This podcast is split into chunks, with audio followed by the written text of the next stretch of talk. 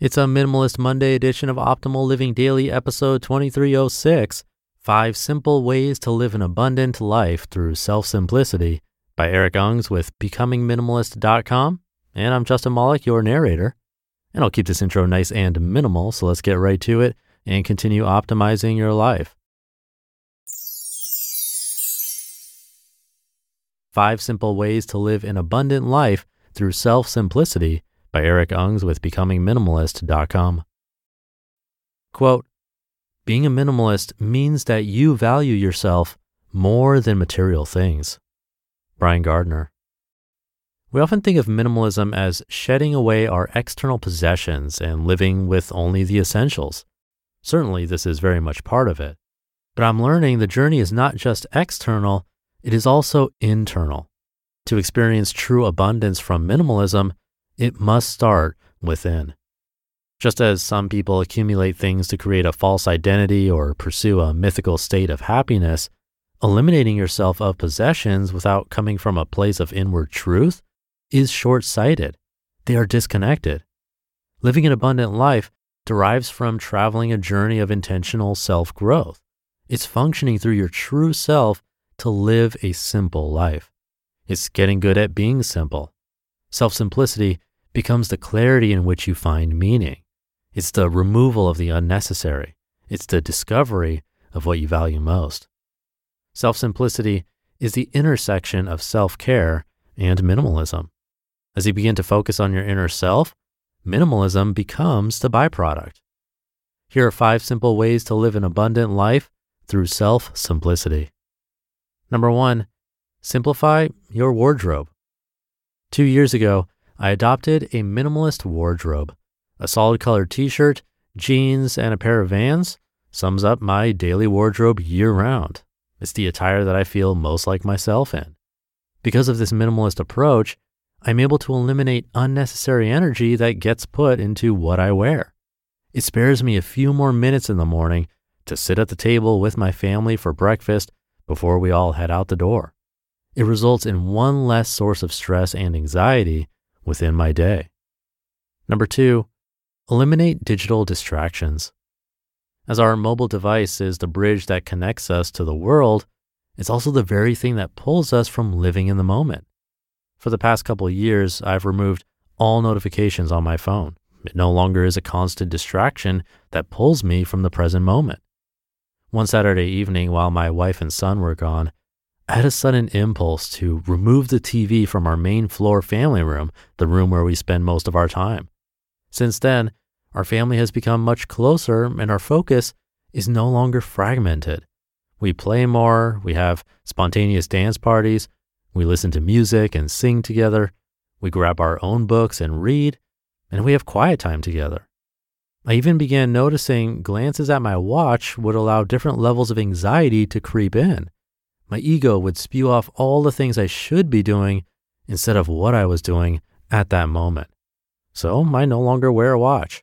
It's eliminated a feeding source for my ego, and the anxiety that would creep in from wearing a watch has since subsided. Number three, focus on your art, not your job.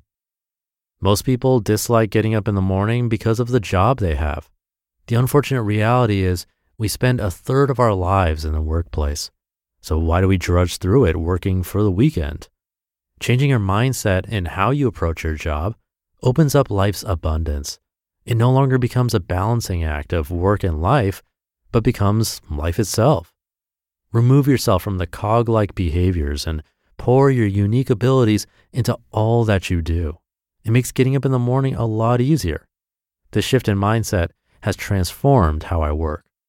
Previously, my daily goal was working towards a promotion, a more prestigious title, and a larger paycheck. That's it.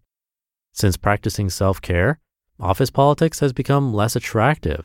The race up the corporate ladder no longer serves a purpose, and the prestigious titles are now just words.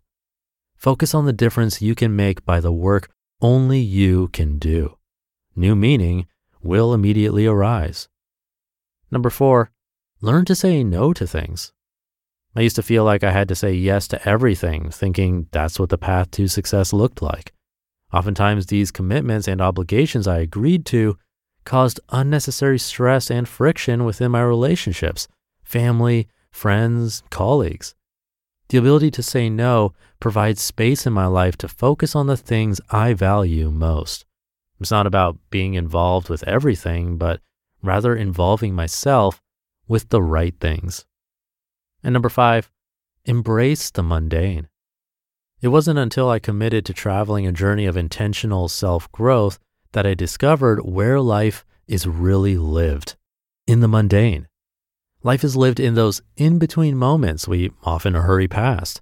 It's in the car rides to daycare, standing in the grocery line with your son, reading to your kids before bedtime, or clearing off the dinner table as a family.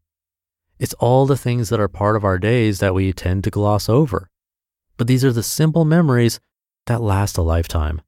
These are the experiences that write our story and shape our lives. It's those simple things that matter and become the things we appreciate most. I didn't set out to become a minimalist. It was born through self care and committing to travel a journey of intentional self growth. But through self simplicity, abundance was found. You just listened to the post titled Five Simple Ways to Live an Abundant Life Through Self Simplicity by Eric Ungs with BecomingMinimalist.com. And thank you to Eric, a guest writer on Joshua Becker's site, Becoming Minimalist. Eric created the Unless You Care project, where he writes about a journey of intentional self growth, like this article. You can find that site at unlessyoucareproject.com. Embracing the mundane is something we talked about recently about a week ago in episode 2298. That was an article titled The Fast Forward Effect, which talked about how we often feel like we want to fast forward through life when we're not feeling well, physically or emotionally, or even when we're bored. And the author of that article, Alain Massicat, referenced the movie Click, one that I've seen multiple times, because that's essentially what the movie is about. What would happen if we had the ability to skip over things like illness or boredom so we could focus on things that we think we want to focus on. Well, without spoiling the movie, it's not as glamorous as it seems. If we're able to learn how to embrace the mundane, as Eric said in this post, really our happiness in our day to day lives can completely change for the better.